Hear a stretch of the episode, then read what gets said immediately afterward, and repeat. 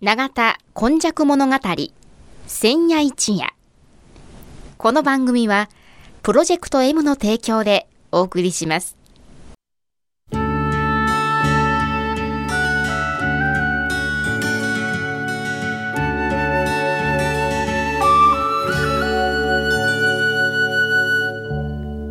神戸は港があることで多様性のある町となりました。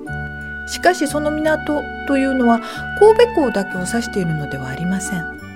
山から海へと注ぎ込む川のある地域には素晴らしい砂間が広がり海の流れと川の流れに相まった。この永田地域一帯も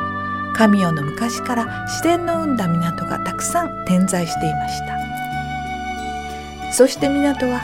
海外からの素晴らしい知恵や文化をその往来する人々と共に受け入れる場となり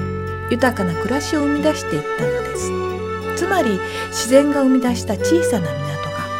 瀬戸内海を望む永田地域にはあちこちにあり長い長い時代を超えた昔から大陸や朝鮮半島の人々との交流を紡いできたのです。そして海外のみならず奈良の都や京の都の人々が大陸へ朝鮮半島へと往来するその一休みの場として出船入り船の合間の休みどころとなっていた。というのがこの永田地域の古来からの多様性を育む素地であるとも言えます。この番組「永田今昔物語千夜一夜」これはこの地域を育んできたこれらの多様な人々の往来とそしてここが住みよいということで定住してきた人々の培ってきたさまざまを一人一人の視点で読み解き解析し永田の多様性これがこれからの時代の大きな力になるというこの地の歴史を掘り起こしながら未来予想図を皆様にお届けするという番組です。毎週土曜日の夜の7時15分からの15分間1995年の阪神・淡路大震災から生まれたこの FMYY 日本で最初の災害復興ラジオ。外国人市民と地域住民とそしてその思いに呼応した日本中世界中みんなのメディア。FMYY からお届けします。皆さんこんにちは。今日も永田今昔物語の時間がやってまいりました。司会進行は FMYY のキムチ焼きそして話してはこの方です。長田に住んで70年和田寛治と申します。はい、えー、2ブロック目、えー、このお話の中では5話ごとにいろいろなカテゴリーがございますけれども、えー、12345つ目のお話は緩和9大ということで、はい、ちょっとこぼれたような話そう、ね,、そういうものをお届けするということになっております。今回はですね神戸の橋橋ですね。縄田の橋この橋はあのお橋ちゃいますよはいはい。ブリッジやね。そうブリッジの方です、うん、あのー古代とか古墳時代とか奈良時代とか平安時代とかね言うてたらちょっと息が詰まる時があるんで、はい、すごく橋というテーマにしてもたらまたこうこう時代がずっとね、いろいろな飛んでしまうんだけどもまあ橋にまつわるお話をちょっと息抜きに入れてみようかなと。はい。思ったんですけどね、はい、あのある生命保険会社がねあの関西の橋尽くしというねあの小冊子を作ったんですよ。まあ時々そういうものありますよね。はい、それに一つにまとめて。まとめてね、うん、路地とかね。うんうん、で今までね永田はね、うん蚊帳の外に スマを書く人はおる、はあ、兵庫の通のあたりを書く人、はいはい、三宮あたり書く人おるけど、永田誰も昔おった人がちょろっと忘れたように思い出して書くんだけども。それをね、私、和田勘さんも書いてください言われたから、待ってばっきたばかりと言うて、永田ばっかり、あるいは兵庫までちょっと押し寄せで書いてあるんですよ。はい、ほいでね、橋という名前はね、後から今度皆さんね、街歩く時、橋の名前見てもらったらね、よくわかるんだけども、永田の川は新湊川ですね。はい、それに大橋いう橋があのあるんですけども、ええ、大橋の北側のやつをね、北のところの橋、北女橋、北ん女橋言うんですよ。北所橋。はい。ごっつ優雅な名前がありますねと、ええ、北所橋だけじゃなしにね、その大橋の下の南はね南所橋南城橋南城橋と南城橋とか南城橋北城橋とか北所橋とかね優雅な名前で呼ばれてるからそれはねなんでゴミゴミした工業地帯にそんな真所みたいな お話の橋があるんだということはね、やはり江戸時代からね、割合と、あのー、か、まあ、公営文化かなんかに、あるいは侍の残りでもね、かなり、私、おばあさんに聞いたんやけども、挨拶がね、頼むって入ってくる人がおったらしいわ。嘘。それで、あの、江戸時代とか明治の初期ですよ。はいはい、頼むって入ってきてね、はい、うちのおばあさん明治生まれやからね。はい。で、どれってね、出ていく習わしがあって、侍の農民やったけども、はい、ちょっと、あの、家が少しそこそこだったら、庄屋さん。庄屋さんに近い、あれ、僕とか庄屋じゃないんだけど、まあまあ、それの親戚におったから、そんな偉そうな真似事をしとって、北所とかね、東所とかね、うちとかは南所と呼ばれてましたわそういえば。あそこの地域全体を南所と呼ばれてね。それはまああざ名とかいうのにも由来するんだけどもね。で橋の名前この前大和田橋、うん、これはもうものすごい有名で、うん、大和田の泊まりがここにあったんじゃないか、でここはねもう一つのまたストーリーがあって、うん、あの大和田橋は震災の時ちょっとブロックが潰れてあそうですか。はいあの橋の桁がつらつれてそこにちょっとカタツムリを少し電球で照らして、うん、あのカタツムリが夜空に浮き上がるようなさあの仕組みもしたんやけども、うん、ここはもうちょっとあの第一二次大戦で空襲が3月昭和20年の3月とかあった時に。むちゃくちゃ人がここで亡くなったんよね。あそうですか。あというのはあの暑いからか暑いからそうそうそう。大和田橋まで行ったら兵庫運河があるからここだったらね火の粉が飛んできんやろと。逆に風が強くてあの近くが飛行機の工場やったからそうですね。爆撃されてものすごい人が亡くなって戦災の日が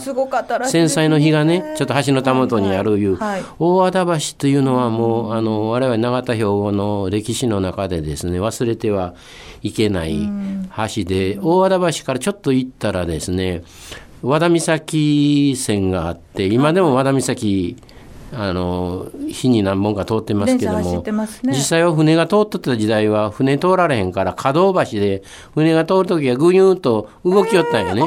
海鮮橋旋回橋とか言うんだけども、うん、そういう名残が今はあの回らないけども一応回るような丸いレンガの跡が、うん残ってたり、それからもうちょっと下流の方の軽ム島のところに高松橋というのがあるんだけどもこの高松橋も我々あの勝どき橋でよう昔東京にあるバーッと開く船が通る時、勝どき橋、勝どき橋言ったけども、それがなんか全国で2つあってもう一つがその今のあの高松橋。高松橋は両開きじゃないし片開きをぐーっとあのペンあの手動式で手動式で手動か？電動か手動じゃないやろな。手動じゃないでね、電動で上がりとはな、はい、この時代やからね、はいうん、あのまだそこに発電所があった時代ですから、うん、あの上げ上げてたと、ただねまたこういう上がる瞬間にはねオートバイに乗ったね少しおちょけの人がおってね、うんあの上がる瞬間にどれだけいけるかって曲芸をやった人をって ハマってもたらしいわ。飛び越えられ飛び越えて。でそんなことするからもう船も通らんようになったし稼働でなくてええやろいうことで今はあの稼働であるというのはあの看板だけに書いてあるんですけどもね。そんな橋とかね。それからもうちょっとあのカルモ川の、えーと港川の新港川の方に行ったらね正田橋いうてあるんですけどね、はい、あのそこは正田町の正田正田橋正田町の正田。六軒,、うん、六軒道からちょっと出てきたところね、うん、でそこはねあの最近の近年の永田みたいにですね人よりも車優先 産業優先でね自転車危ない危ない人はねよう通るな思うぐらいにああそこですか。あそれがね隣が信用小学校の地区。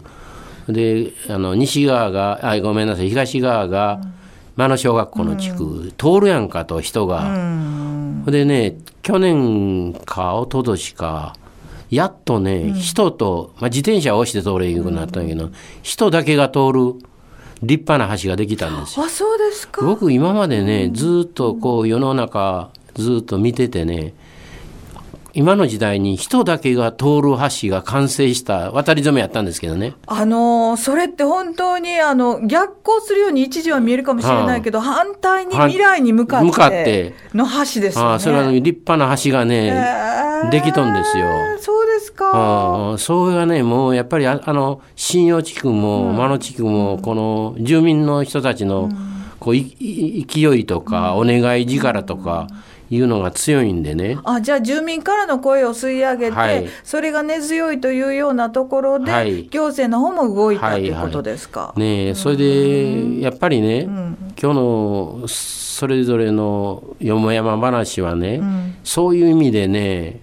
新港川にかかる橋の名前見ただけでもねまだ行さん話あるし後であの歴史の話でフォローしていけるんだけどもね例えば36橋って書く橋があるんですよ。はい。36橋。これはね区分殿ってこの前古代の、あの口の部分のね、で条理性とかいう、まあ、税金のようなものですね、はい、あの、はい、36区画に、あのと壺を割ってたんですね、だから1の壺から6の壺、36の壺であってその36の壺の当たるところの土地に橋がかかったもんだから、うん、36橋。それがねまた36とは読めへんねん、うん、彩録と読むんやね。彩録ああそういうね読み方含めてねなかなかねあの由緒のあるね名前。これはあの上あの兵庫高校の近くの方ですけどね。橋があるんですけどね。だから橋の名前をね見てあの三倉橋っていうのもあるし菅原橋っていうのもありますしね。あの面白いですからね。ね。うん、まああの動物のあの獣道っていう、道っていうのはそれぞれ、あの動物も作りますけど、はい、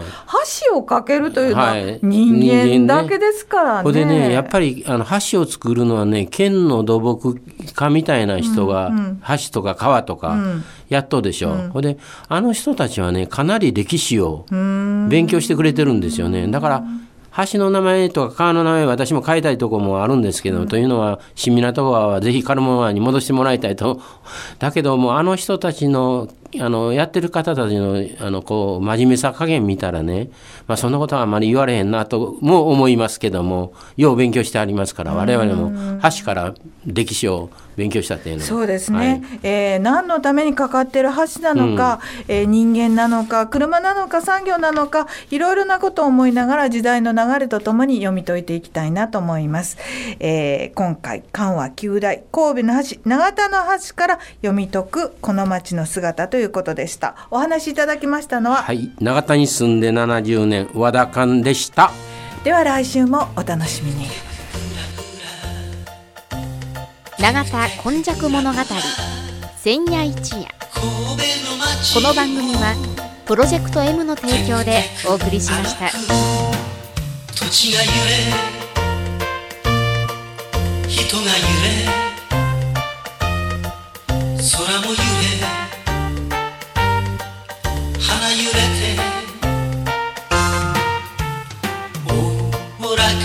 爽やかによみがえる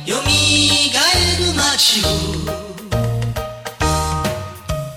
テクテクブラブラ。